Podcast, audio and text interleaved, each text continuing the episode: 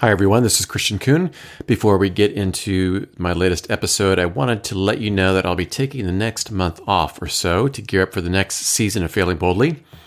I've been, for the most part, putting this out on the second and fourth Thursdays, though, of course, this one is a little late. I really do enjoy this podcast and putting it together. One of the challenges is the production of it. So, one of the things I'll be doing in the next few weeks is hiring someone to help me put it out there. And if I'm able to do that, it will come out on a much more regular basis of every other Thursday. As a way to pull that off, I'm going to be doing a very intentional Patreon campaign, and my goal is to have to get 100 listeners committing just $1 a month, and that will go a long way in me being able to hire somebody. So if you know me or you subscribe to this podcast via Podbean, you'll probably be getting a message from me soon. The next episode will be coming to you on July 9th. Okay, here's my conversation with David Bailey.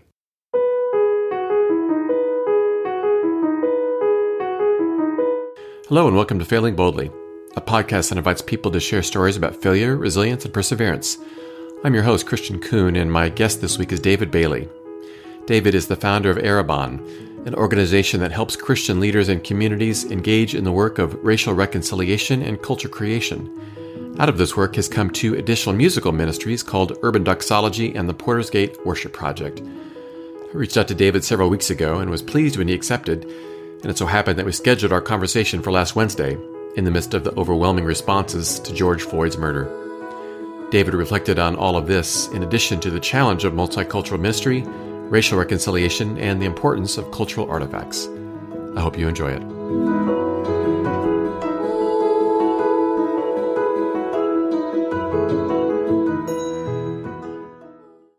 Well, David Bailey, thank you so much for being on the Failing Boldly podcast.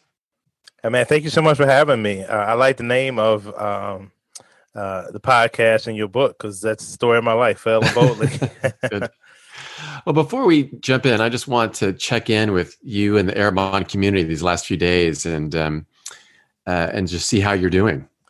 That's a good question, man. Thanks for asking, man. I, you know, um, man, it's we're tired. I mean, it's just very tiring um, when situations like this um, uh, happen, the kind of demand um, and inquiry for our ministry and the phone calls, the text messages, the emails increased like crazy. I'm sure. And uh, so the team is, you know, just trying to, everybody's trying to do their part. And, um, uh, but, you know, I think God's grace is bringing us through. Um, but I think it feels different because of the pandemic, right? Like because of being yeah. shelter in place and having to rethink the the how to do ministry, how to like everything, and then you got this on top of it.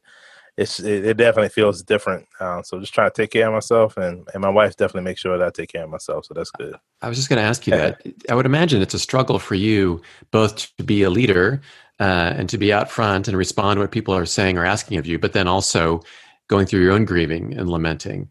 And how are yeah. you able to balance both of those?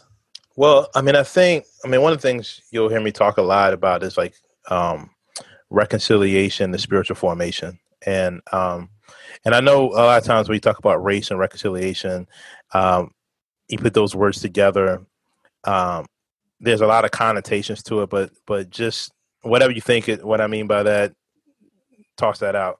you know, but like, but what I do really mean is just the the the, the invitation of Christ to uh, reconciling all things and for us to partner with the brokenness in the world Hmm. That's a very deeply spiritual act. So one of the things that we really endeavor to do is to um, practice from the spiritual aspect of this, you know, and uh, so I try to rest and try to take care of myself. Um, I don't usually do a lot of social media and media consumption. I find mm. my soul get a lot really dark um, in those spaces, and it's really hard to continue and to do this work. So because we're trying to run a marathon of this, this, mm. um, you know, I, I heard um, a sister by the name of Jo Saxton said, "We're not trying to prepare for a moment. We're trying to prepare for for um for a marathon." You know, mm-hmm. and so there's since I'm doing marathon preparation, I'm not just like consuming a lot of media yeah. and really trying to take care of myself and I make sure that my team takes care of ourselves and and uh, do this for the long haul. So so that's how we try to do it at least. Okay. Well, as a way of getting into talking about Arrabon, I guess I do want to talk about a little bit of social media that you did engage with a few days ago. Yeah. On your Twitter feed, you you tweeted out this really powerful video uh, and I don't know the context of it as far as where it was, but it was yeah. of a 45 year old black man engaging with a 31 year old black man, and they're talking. I don't know if they're. I wouldn't wouldn't describe it as yelling at each other, but their voices are pretty loud, and they're yeah. both, clearly they're both frustrated. And the 31 year old then turns to a 16 year old black teenager and essentially says, "You've got to do better. That yeah. we have tried at this and and it's not working." So I'm curious as to why you tweeted that out. What and what did it? How did that video affect you that you felt like I want others to see this? Yeah, man. Actually, the the, the video like uh, actually brought me to tears. You know, um, it's because, um, I mean, that story, like that, those three generations can yeah. go from 1900 to, you know, I mean, like pick whatever decade you want to do. My dad, I don't have children, but if I had children, I mean, a matter of fact, I'm I, I was in a text change with my college friends, and they were like, how do we have this conversation with our kids? You know, like like, and it's really interesting because like my group of college friends, we are some of the most generationally kind of privileged group of black people, and we still have to have this conversation mm. with our kids. And you know, I remember it hit me years ago maybe like 2010 the last time i was stopped by the police i was at a conference you know, talking about multi-ethnic churches in San Diego, and I got searched for drugs, you know, mm-hmm. and I think kind of the promise for me as a, you know, I grew up in a stable black middle class, working middle class with middle class family, and it was like, hey, you know, you go to school, you do what you got to do, you don't have to deal with the riffraff. Mm-hmm. But then I just found out that that promise was broken. It doesn't matter how educated I am. It doesn't matter how whatever the case is uh, I'm I can most of the time be pretty decent if I get a chance to talk, but sometimes you don't get a chance to talk. Yeah. And so to see, I think the 45 year old guy was just like enraged, and you got the 31 year old guy trying to be like, "Yo, we can't join," because this is one thing that's really important to understand. A lot of this vandalism that's going on right now, these are like white folks, man. Like these ain't like these black folks saying like, "Yo, we ain't trying to be doing this," you know.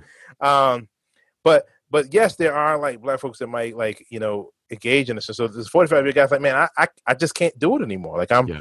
I'm enraged and you know I'm ready to throw this brick or whatever the case may be. And he's like, yo, I get you, but yo, we can't do this because you know like uh, Michael Eric Dyson says, if white America gets a cold, uh, black folks get amnesia. Mm-hmm. You know, if if, if mm-hmm. white America throws a brick into the window, um, black folks get real bullets and and and and, and maced and like all of those kind of tear gassed on them, you know. And so you got this 16 year old kid who, when you're a young kid like that, you don't have those reasoning faculties. Yeah. You just know how you feel in your gut, man. And he's just like, yo, you got to do better, you know? And yeah, man, I mean, it's, it's the real deal, bro. It's just, it's the real deal, you know? So that, that's why I was just like that complexity to be able to see that I just felt like it was good to share. And it was all it was just completely raw. I mean, yeah, unfiltered. Yep. And that's what I think. I think like I have a gift and a grace to make things palatable for people to kind of shepherd people along. Mm. But I do think that it's real important for folks to get kind of the rawness of this thing. Like this, yeah. this isn't always packaged up, you know. And like, um, I think it's not a TED talk as as, as yeah, right. Yeah, it's always like a TED talk, you know. And I think and I think there's roles for TED talks, but I think there's also roles for just sure. unfiltered rage and anger, you know. Yeah. Well, can you let's talk about Arrabon a little bit, and and maybe it, it stems from your own uh, upbringing. Did you grow up in the Richmond area? Been in Richmond my whole life, man. I okay. spent a few weeks in recording school, but I literally got my degree here, raised here, born and raised. Um, and kind of the story of is my parents were really involved with our urban suburban partnership. We we grew up in the suburb, like a working class suburb, but our church was in the inner city, like literally in the housing projects, in a community center, in a housing project. And um, you know, I when I was in the suburbs, I'm a racial ethnic minority. When I'm in the city, I am a economic minority, but kind of with a little bit more power and influence. You know, and it was like the Cosby kids going to church in the hood. Mm. And so, you know, we really didn't have like what my parents were like. Dad, mom was a teacher, my dad sold insurance and real estate, and so it was a very kind of like he was an entrepreneur, and and so it was a very we just had like a very stable kind of shelter food situation. But when you mm-hmm. are with like your friends are literally cash and housing projects, it's it's like the world of a difference feels very different. Uh, well, when you're a kid, you don't really understand that, you know, um, but you just treat people like, hey, you know, as friends and, and folks with one another. Um, I started playing music and doing gigs, and it opened my world up also to like playing at country clubs. And mm-hmm. so in college, I would play Friday at the country club. Saturday I might do like an outreach ministry with my uh, at my inner city church. Um, Saturday night, I would like do maybe like a jazz club that had like black folks who were like, you know, um, kind of like middle class jazz kind of uh, poetry jams type of spot. Um, I maybe do like a Presbyterian church for nine eleven o'clock service. My Pentecostal church is at one o'clock, and then uh, I would do at five o'clock. I would do an evening service with um, international folks, that a, a, church led by a pastor from India wow. that was for like people of like 30 different languages spoken in there. And like in that space, I realized like there are different types, you become a cultural anthropologist, you know, yeah. and to be able to connect with these different folks is a skill set you end up developing. And my wife was like, "Yo, we were married about a couple of years." She said, "Hey, you got this gift of being able to bring people together, different generations, economic backgrounds, education levels, races, ethnicities. You start writing and teaching about it."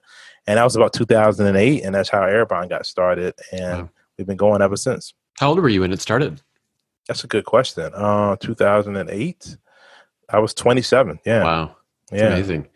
Did you? W- so partly it's and well, I guess I'll let you explain kind of some of the things that Arrabon does because I first found out about Arrabon through listening to some music from Porter's Gate, and then that took oh, me to Urban Doxology, and then that took me to Arrabon. So yeah, it's multifaceted. Yeah, like an understatement. So tell me a little bit about your vision for Arrabon, and then did you have the music component from the beginning, or did yeah, that develop? So the yeah yeah so the music part actually started. I mean, I worked as a professional musician, particularly as a producer, music director. So that part was very hand in hand at the very beginning. But then another part of the story is in 2008, we also helped plant a church with a group of folks. And, um, and so then kind of my personal life experience, I end up having this like social science experience experiment mm-hmm. with this church. And it becomes this church becomes like a laboratory called East End Fellowship. And so we had this vision of doing reconciliation not just along race but also class and not just mentioning to poor people but with poor brothers and sisters. And it was really hard to do. Like i mean like the actual practice of the stuff is really hard but very formative. Mm-hmm. and so the more that we started doing teachings and developing resources for our local church um, these became pastoral like responses that became the seeds of the urban doxology songwriting internship where we get young people 18 to 25 to write songs that are about theology um, that are not just horizontal but not just vertical but also horizontal and to kind of uh, prepare us for the type of urban ministry that we were doing. Uh, but it also did some leadership development and that eventually became the urban doxology band. And so they uh, you know were on the porter's gate album and then um, I just kept on doing a lot of teaching, and particularly like when you are doing music pretty well, people are like, oh, I know what we need to do in order to do reconciliation. World. let's just get a really great multicultural band, and you still got white supremacy running in this multicultural church, you know. Mm-hmm. And so I realized it was really important to uh, kind of do a lot of teaching and training, and, and you know, teaching gifts or gifts that I had. So around 2015, actually in Chicago, um, I did my last kind of professional gig. I was like, man, I can't keep up with being a speaker. I can't keep mm. up with running an organization and being an excellent professional musician. So I, I retired that. Um, any kind of musical um, thing I do today has to do with just kind of like spurring on urban doxology and and what they do. So our ministry has kind of we most of the work I spend my time and eighty percent of my work is with training consulting with institutions, okay. and we have a team that works on that. We have a team that does urban doxology uh, band, and they go around and, and produce songs and music and uh, um, lead worship and do kind of like formational liturgy in areas of justice, Jesus, justice, and reconciliation. And then um, the Urban Doxology Songwriting Internship is a leadership development program that helps to shape the imagination for the church and Jesus, justice, and reconciliation. And um, Urban Doxology sings a lot of those songs, and we produce those things. So we like we just released a song recently called God Not Guns, which is like a lament hmm. um, out of Psalms 10. And so these are just the type, we're trying to write the things that the music industry doesn't write, but is needed for the church.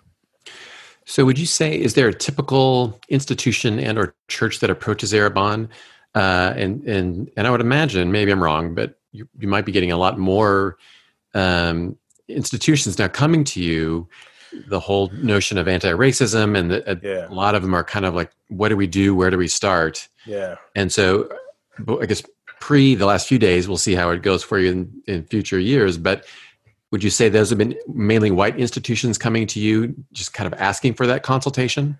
Yeah i mean it would definitely be more white institutions. Um, for from an institutional standpoint like help us to understand race help us understand what we could do i think for people of color I do, we do get a lot of um, people of color who are in these spaces are like, hey, help us figure out kind of how to shepherd our own people with this mm. kind of like pain. Mm. And and and because because one of the things that we do is the way that we disciple white people and the way that we disciple people of color are very different. And even kind of within different types of people of color, like the way that Hispanic, Black, Asian, Middle Eastern, like the type of things you have to wrestle with are different. So there's some things that are shared as a person of color in America, but then um, there's some breakout different stuff that you know, and we, we we know how to like stay in our lane. You know, there's a certain level of depth that I you know, I don't understand the Hispanic experience because that's not my experience. You know, mm-hmm. but I, you know, um, we do try to uh, how do I say it? Um, you know, try try to make pathways and resources for um, kind of everybody in the conversation. Yeah. one of the ways that you do that in some of the conversations that it seems like that Arrabon does, and then the, I've mentioned the TED Talk earlier, really great. And it's only what eight or nine minutes or so, yeah, yeah. really interesting and powerful conversation about for communities creating culture and specifically cultural artifacts. Yeah. And so I'm wondering if you could pick up on the cultural artifacts and explain for those who are listening what that means to you and, and why that's so important in reconciliation work. Yeah. So, one of the ways to think about this is that we're here today because of the culture that was made yesterday, because of the leadership of yesterday and the culture that the leaders made yesterday. And so, we a lot of times when people start talking about reconciliation, justice, like all these type of things, they say like, "Hey, we need to have better conversations." Like, like we feel like it's like it's it's a lack of knowledge. Like if we knew better, mm. we would do mm. do better, and that's not necessarily true, right? Like, um, you know, you you know, you think about children, right? I mean, children become adults, and children they can know better but not actually do better. you know, like and adults uh, can know better but not do better. Mm. So it's not just knowledge at all, but sometimes you just don't know what you don't know. So so so we try to give a little bit of shared knowledge, shared language, so that we can get a shared vision. But then once you have a shared vision, you have to actually have strategies and tactics to implement that vision. And you know, if there's a philanthropist that says, "Hey, David, can you consult with me on what to do in this issue of race?" Give me a call. But like, I would definitely say, um, if you got 80% of it really should be like 20% should be on education and kind of helping people to have some good thinking to move towards good practice. But 80% of it should be on culture making. Hmm. Because you think about like we are here today because of the culture that was made yesterday. So you think about like the iPhone, you know? Like they created something that has literally changed society. It changes the way we engage with people because we tend to be like this. It changes uh, um, even like the ability, like uh, um, the treatment of black people has been going on for centuries, but the iPhone or whatever uh, um, the video phone, camera phone has allowed people to be able to capture it, to see it, mm. and that is changing culture. Mm-hmm. Business leaders are changing culture, you know, um, and musicians and artists and the stories that we tell you know, change culture. And so that's one of the things that we're always ultimately like our training helps to kind of hey let's get some shared knowledge shared like language so that you can develop some strategies some tactics and these tactics need to turn into like tangible things that's helping to shape culture the way either the way that you engage in your church, the way you engage with your family, the thing that you, the way that you do your work, the type of things that you make. These are things that matter. And so, if you could think through a reconciliation lens, through a like healing the broken brokenness lens, through a justice oriented lens, then uh, that is very generative and the types of things that can help us to move us forward as a country. So in the TED Talk, you, it seemed well. Certainly, you talk about Monument Avenue in Richmond. Yep. Uh, and then, but it seems like one of the cultural artifacts that you lift up in the TED Talk is is music and songs. That, that you create. So could you say a bit more about the power of of artifacts? Yeah.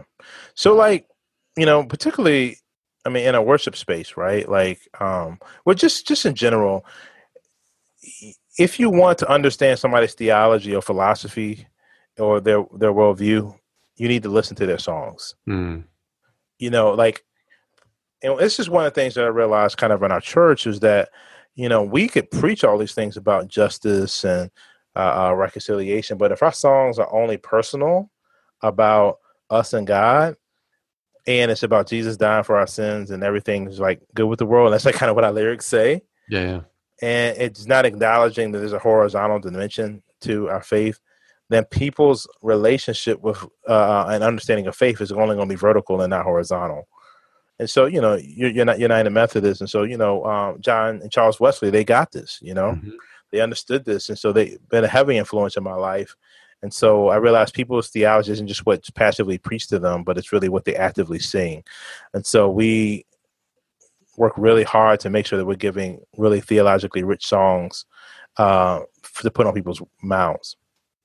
And I think sometimes in some of the work that I've done around anti-racism in recent years that has been eye-opening for me, and I correct me if I'm wrong, I think this probably belongs in the culture artifact um, category, is and I think white people especially underestimate not just music and songs and what that says about their theology and who they are, but the literal space where they're gathering.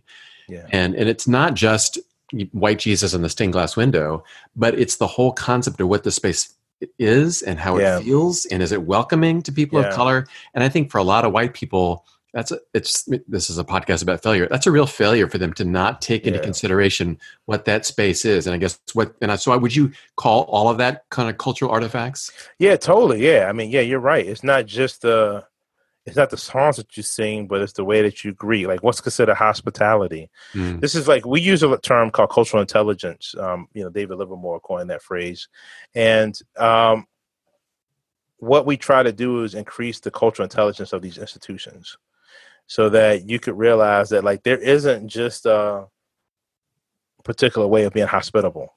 There isn't just a particular way of um, of greeting people or what's honorable or what's dishonorable you know and and, and one of the things that's really uh, I, heard, I heard it say this way i don't know who discovered water but it wasn't fish because that's what they're swimming in. And, and so you know and i think this is one of the things that's really challenging for white people right now is that there's a lot of shame coming up because white people are coming to a uh, a lot of white people are coming to a deeper understanding of what it does it mean to be white and what mm-hmm. white supremacy means and like what's what is white supremacy and what the benefits of being white and the type of things that you don't have to deal with as a white person and so without that kind of being dealt with properly spiritually and cognitively this could lead towards um, feelings of shame and um, paralyzation and even mm. you know grief and depression um, and even sometimes anger, you know, denial and anger. And so you got to kind of help people to to process through that, but then also once they see it, they can't unsee it. And when you see it, mm-hmm. then you can become a lot more hospitable. You can be a lot more collaborative. You can be a lot more generative and engage in uh, on the healing that we need. And it seems like, uh, especially for white churches, white individuals, people who are responsible for generally white systems that cultural artifacts is a is a good entry point yeah. Uh, rather than it can be overwhelming to really when you talk about systemic racism uh, and I appreciate what you said about just being paralyzed. Like, I don't know where to begin, and so maybe they feel like I'm, it's not worth it. Yeah. But by going to artifacts first, that's an entry point for them yeah. to at least begin to explore that. Would you say that's true? Yeah, I think so. Yeah, and I, and I would also say I think particularly like if you find yourself to be a progressive Christian, um, there's like a lot sometimes white progressive folks like white supremacy can look two different ways. One could be like a conservative version where it's indifference, mm. and there could be like a progressive or liberal version that's paternalism. Mm. And so it's important to like say like, hey, when you can kind of engage. Like one is if you move from like indifference to your heart and you're engaged, you want to do something. Don't do the same thing. Don't go to the next level of like, okay, so let me do this for you but really let me do this with you, right? Mm-hmm. Because at the end of the day, whether you're indifferent or you're paternal, it's still white people in charge, right? Yeah. And and part of what we have to learn how to do as people is like we've just been in a really bad um for centuries we've just been in a bad habit, you know, in a in a bad practice. Um and so we need to learn how to do something different and and working together collaborative and doing cross cultural collaborations and engaging engaging and reconciling culture making is a really important way to do that. Do you have any chance you may not have one right off the top of your head, but I'm wondering. Um, again, I'm thinking of for progressive a progressive white person, and when you mentioned that can be paternalistic, and they may not know exactly what that is, and so I'm wondering if you have a specific example either that you have experienced or that you've witnessed that you could just kind of mention so that people kind of get a sense of what that means? Well, I mean, I think like some of it, like you think about, think about any justice oriented, white, uh, progressive justice oriented uh, organization. How many of them, one, the actual people that they serve tend to be people of color, right? Mm-hmm. How many of them, after let's just say the first five years, maybe you might not have any leadership. Maybe the 10 years, 20, 30, even 40 years, and you still don't have people of color that you're serving being the ones that are also leading the organization. Mm-hmm. Like the telos, the end goal of that isn't to actually have equality. The end goal of that is to continue to have white people doing something that makes them feel important, you know? Mm-hmm. And it's not that they haven't done good work for 10, 20, 30, 40 years they have been doing. it, just have done it in a way that doesn't have folks that's working side by side with them. Yeah. And so then for me, as a person of color who comes in and has high identifying as a person as a, as African American, that is not in, an, in need or dependence on uh, a white relationship. A lot of progressive white people don't know how to relate to me as a as a peer Mm. Even at, and sometimes it could even be the case as a person that they are submitted to. But I ain't even ask for all that. I'm just trying to ask for like, hey, let's be co-laborers in this space. And that that might mean the type of things that you might have to do might look different than things I might have to do, but we're still working on this like in true collaboration. Yeah, yeah, that's really helpful. You mentioned earlier that starting uh, East End Fellowship, and so I'm wondering if you could say a little bit more about that. Especially, you said this both in the TED Talk, and you said it here in our conversation about how hard multicultural ministry is. Oh gosh, yeah. And I think, I think that I think a failure of of churches and denominations is it's very much the ideal. That's that's what people want, but they don't have any. They have no idea how challenging it is, and I've I've heard that and um, told you know many times. So if you could say a little bit about that, and just what are the challenges of, of really wanting to do multicultural ministry? Yeah, I mean, so there's this sociological term called a homogenous unit principle. And so in the homogenous unit principle, it says like basically homogeneity means similar or like parts. Mm. And so what a lot of church planners do is say, hey, if you find people that have like this particular demographic uh, that are like similar and you make sure they're preaching the music in the children's ministry fits for this particular demographic, that you could pretty much grow your church pretty pretty big, and or, or faster. And a lot of it's just because of the fact that, like, hey, you know, I don't have to like your illustrations of what you think is good preaching. You know, we don't have to debate about that. You know, what you think is good music, we don't debate about that, or like how you raise your children, or you think is appropriate for children to do. You don't have to debate about that. And so that makes it a lot easier. And those tend to be the most valuable things in American church uh, space. But if you do multicultural and you say like, hey, I'm going to honor like not multicolored, but literally multicultural. Mm. So we're going to honor different preaching styles. We're going to honor different worship uh, styles. We're going to honor different child rearing spaces. And I'm gonna tell you where most multicultural ministries uh, tend to blow up is over that children's ministry, mm. you know, and it tends to also go to white normativity, like you know, and so like for example, white normativity is is like white folks oftentimes they can just have their kids go all over the place and do whatever they want to do because there's no consequences for white kids going over the place and doing what they want to do. My parents couldn't raise me like that. Mm. You know, um, you know, white kids could can can be disrespectful to adults with no consequences. Mm. Black kids and children of color can't do that. And so you end up having these different things like um, you know, sometimes even with scheduling. I mean, one of the big tension on our, our deal is it's like say for example preaching you know all right you can preach in between 20 to 45 minutes right whatever your style is but if the 45 minute preacher is going longer or to an hour and they've had children's ministry children's church then the people at children's church are like we, you know give the time right and so they end up dictating what's happening in the worship service and the black folks are like you know, that grew up in church, like, why you can't have your kids in church? Like, and, and, like, why can't you just be a parent during children's time? And they're like, well, this is our time to kind of take a break from being a parent and worship God. And so it's a it's a cult it's a big cultural issue. And you know, oftentimes in most multicultural churches, white white folks tend to um went out on the culture uh, decisions because it operates by the golden rule. He or she that has a goal makes the rules. Mm. And so uh, yeah, so it's just it's a unique set of challenge, and it's just hard, man. It just it just is hard. But I also say when you work at it and you stay at it, I think it's rewarding. So is it still going today? Is that still this? Yeah, yeah, still okay. going on today. Yeah, we're just doing the quarantine edition. Okay. As you reflect on the last few days, uh, this is a big question. I realize, and it's I'm sure way too soon to have any sense of what might come out of this. But would you say, generally speaking, as you as you look what might come out of what results um, or responses might come out of um, George Floyd's murder and, and everything else. Are you generally pessimistic that anything will change, or are you hopeful that there might be some movement on on change, systemic change?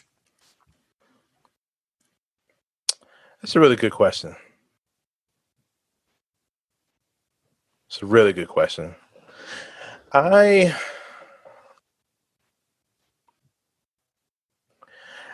I think the role of a Christian is to understand how deep sin is. Mm.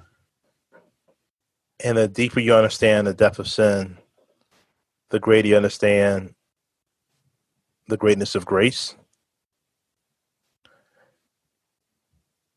I also think that, that we're at a time of grieving and mourning. And those, we mourn, we, we, we mourn with hope because we are people that believe not only in the incarnation but also the resurrection. Mm-hmm. So I think my my hope is like I don't have a lot of hope for the US government. I mean, you know, particularly as a black person, it's like why should I trust the US government? Like, you know, like I definitely shouldn't like whether they're Democrat or Republican, they're two sides of the same white supremacy coin, right? Mm-hmm and um, and, and and when I use the word white supremacy, white supremacy is both a mindset, but it's also a system. Sure. And so you can you can participate in the system without having a mindset. And you also could have the mindset and not be a beneficiary of the system. Like you don't have to have white skin to have white supremacist mindset. Like we've been socially conditioned in ways to think about this. And, an illustration I oftentimes give is Brown versus the Board Education when you have those um, um, black children were presented with a white doll baby and a black doll baby. Say which white doll baby is smarter? They said the white doll baby. Which one's more beautiful? The white doll baby. Which one's better? The white doll baby. Which one's uh, uh dumber? The black doll baby. Which one's ugly? The black doll baby. Which one is bad? The black doll baby. And just in case they were confused, they asked them, "Hey, which doll baby is like you?" And they was like, the black doll baby. Mm. So these children had a white supremacist mindset. They thought that the white doll baby was better. Why? Because that's what they saw in society and, and that's what society taught them. So if this was true of these black children, why wouldn't this be true of white children? Sure. And why, uh, unless you've kind of had some kind of conversion and some type of deal of confronting with this, whether you're black or a white child, you grow up to be an adult. And unless somebody's changed that, there are things you just think the white doll baby is better. And that's what our country has shaped us in. It's this principality that believes that the white doll baby is better. And that's what white supremacy is. And the system has been set up in that particular type of way where we set these ideals that all men are created equal while the person writing that owns slaves and engaged in human trafficking. Mm-hmm. So that's been going on for centuries. Do I think George Floyd is going to change that?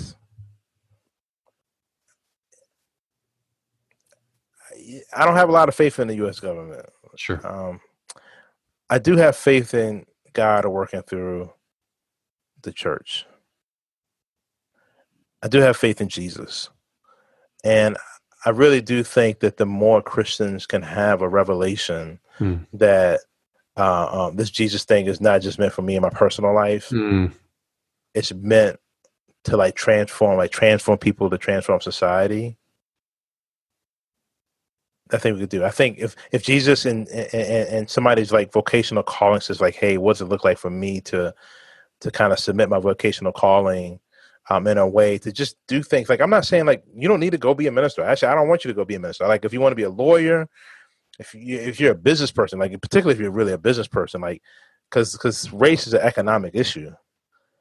So if you could have Christian business leaders, like think of like if a Chick Fil A or a Hobby Lobby, um, or or like like the next like Facebook or Microsoft or Google, like and that person was like a Christian or Amazon, it was a Christian that had like redemptive entrepreneurship endeavors and was thinking through this line and thinking through issues of equity and, and reconciliation as they did their business.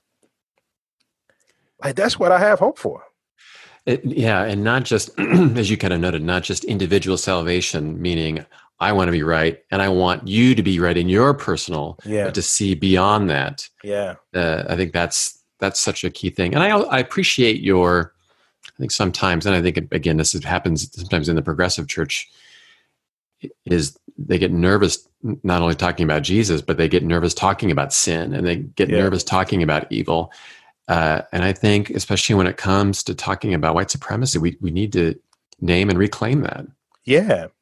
And it's the thing that's really important because I think like the conservative church doesn't, they get nervous talking about, about sin in a systemic level. Right. The progressive church gets nervous about talking sin on a personal level. Okay. Yeah. And when you really look at the scriptures, it's both. Sure. And I actually think it's very dangerous when you begin to do systemic, uh, uh, uh, try to to do work and systemic uh, justice and try try to address systemic sin, but not pay attention to your own personal sin. Like you, you can end up becoming the thing that you despise as a result of not looking at that. And I think that's why it's really important to really understand this is really significant, deep spiritual work. Mm. Mm. Speaking of that, and you mentioned earlier when I guess asked how you were doing, I'm curious what what keeps you going? What what helps you be resilient? I mean, it sounds like you try, you work really hard on the inner spiritual transformational work, but could you unpack that a little bit more? Like, what are some of the things that you do to kind of help you get up in the in the in the morning and and go about your day? Um. All right. So one is, I mean, I I just try to have a faster life on social media. Like I just try to be very limited on that. Um, I pay attention to the type of things that I um, I watch and listen mm. to. Um, uh, I try to Sabbath, you know, like mm. um, one day God was like, David, you know, you're doing good with the uh, not committing adultery and uh, uh, uh, not killing people, but you know, the Sabbath is also my top ten. So mm. I'm like, like, all right, all right, guy, you know, so try to do that. Uh, I'm a big, I love golf. Um, I'm not like super great at golf, but I love working at it and playing. It's been good for me mm. to. Um, I, I, I meet with a well, I meet with a therapist once a month because like being a public figure and somebody in ministry, you're constantly like in front of people and oftentimes presenting the the cocoa best part of like something that's kind of been worked out and all that stuff. And so I have a both a therapist and, and a guy I've been walking with for 20 years has, been a disciple, like a disciple of mine. I mean, like I'm saying, I've been his disciple and slash spiritual director type of person. Mm-hmm. Um, and I got friends that, you know, can appreciate that I did a TED talk, but don't care. Like they don't read my own press. I don't read their press. And so I try to have people that the people that I that think well of me, I try that to be the people that like know and touch me and have been in my house and my wife and and and not, you know, the person that's, you know, whatever news article is done or magazine or the kind of presented public aspect of it. Yeah. So uh, so those are things that I I try to do and um and I breathe. I, I have what I call blackout sessions where I'm not doing translation. I'm with people that are like me, and we just talking. We being black. We doing what we do, and uh, and that fills my soul. You know, I got a group of college friends that we try to get together once a year at minimum, but you know we just talk. I mean, and you know, one guy does stuff for Bill Gates, another guy's an FBI. Um, you know, another one's you know works for the IRS as a tax lawyer, and just very um, particularly folks in those types of spaces, we tend to be the only type, only definitely black male in most cases, and our wives tend to be only like black women in their space, and just to get together and just kind of talk and relate, like those things help to build resilience. Um, you know, the text message going on was like, "Hey, how do you talk to your kids about what's going on right now?" Mm. Like, like that's the that's kind of so that's th- those are the things that kind of help me to stay at it. And lastly, I mean, I just really, I I'm a professional Christian, so I get paid to do Christian stuff, but I really try to be a private Christian. Like I really try to be a Christian um, that whenever you met me, um, I like I don't I don't have like a like public facing and private like I don't have a public and a private life, you know, like from a how I live as a Christian. Mm-hmm. Um, and so I don't have to like I'm not what uh, my my pastor calls a, a Clark Clark Kent Christian. Where you, where you like in disguise, and you turn around to be Superman, and you go back in disguise, you know. And so, yeah, so I, I really try. Anytime I get a sense that, like, hey, you know what, there might be some like somebody calling out hypocrisy, or I might be kind of doing a double standard type of deal. I try to lean mm. into, try to be faithful. Yeah, thank you for sharing that. Well, I always end these conversations by asking um, uh, my guests to share a story of failure from their own life, and so oh, uh, this can be um, funny, it can be serious, it can be personal, professional. It could have happened this morning, it could have happened years ago. So I'm wondering if you have something you wouldn't mind sharing today. That's a good question. Um, Man, I think kind of what helped me to understand reconciliation at a very deep level and grace is just my wife. Like, um, you know, I just like I'm I'm not naturally a uh generous person when it comes to um my just caring for others and personal space and like all of that kind of stuff. And I mean, I would definitely count the first five years, first four years of being married as like a, a terrible failure as a husband. Mm. I mean, I didn't cheat on my wife, but I just definitely just wasn't a good, loving, caring person. And my wife is a very, very generous person. My neighbors call her Little Oprah, you know, and so she's like always. I mean, like I'm telling you, man, you if you sat down and talked with her for like 20, 30 minutes, you're gonna tell her stuff that you never told anybody before, and she's gonna get you on path of healing. If you are like in a fetal position crying, but it feels good, that's you know you had a time talking with her, you know, and and so she's just very, and I'm just not that. I'm just mm. I'm just not, and so it was just a lot of pain, you know. And so I 2011, I did a lot of crying, a lot of like we going to therapy and um and just started like a journey and have had to learn how to be a husband, you know, and so uh, learn how to be thoughtful and how not to be selfish, you know. Um, and so I, you know, I don't, I don't necessarily, I don't think I'm, I'm up for any kind of like best husband of the year award by any means, but I'm not as bad as I was mm. 14 years ago. Okay. And so, um, I learned a lot about grace. I learned about a lot about reconciliation, uh, just through the work that my wife and I put in, um, in our marriage. Yeah. Well, I really appreciate you sharing that. Yeah. Well, David, thank you so much for your uh, continued work uh, and continued. Folks can go to Arrabon. Uh, is it arrabon.com or yeah, .org? Yeah. Dot com. A R R A B O N dot com. Uh, and to, to, continue to learn about um, your ministry and other ways that um, they might learn about about you and the good work you're doing. So, th- David, thanks again for your ta- your time today. Thank you. Thank you. And that's this week's episode. Thanks again to David for giving his time for this conversation. To find out more about him and Arrabon, again, you can go to arrabon.com. You can also follow David on Twitter at David M. Bailey. If you listened at the very beginning of the podcast, you'll note that I'll be taking a few weeks off from this, but the next one will be July 9th, and I'll be talking with Leslie Jordan, part of the Grammy nominated group All Sons and Daughters. To find out more about me and my ministry, you can go to ChristianCoon.com.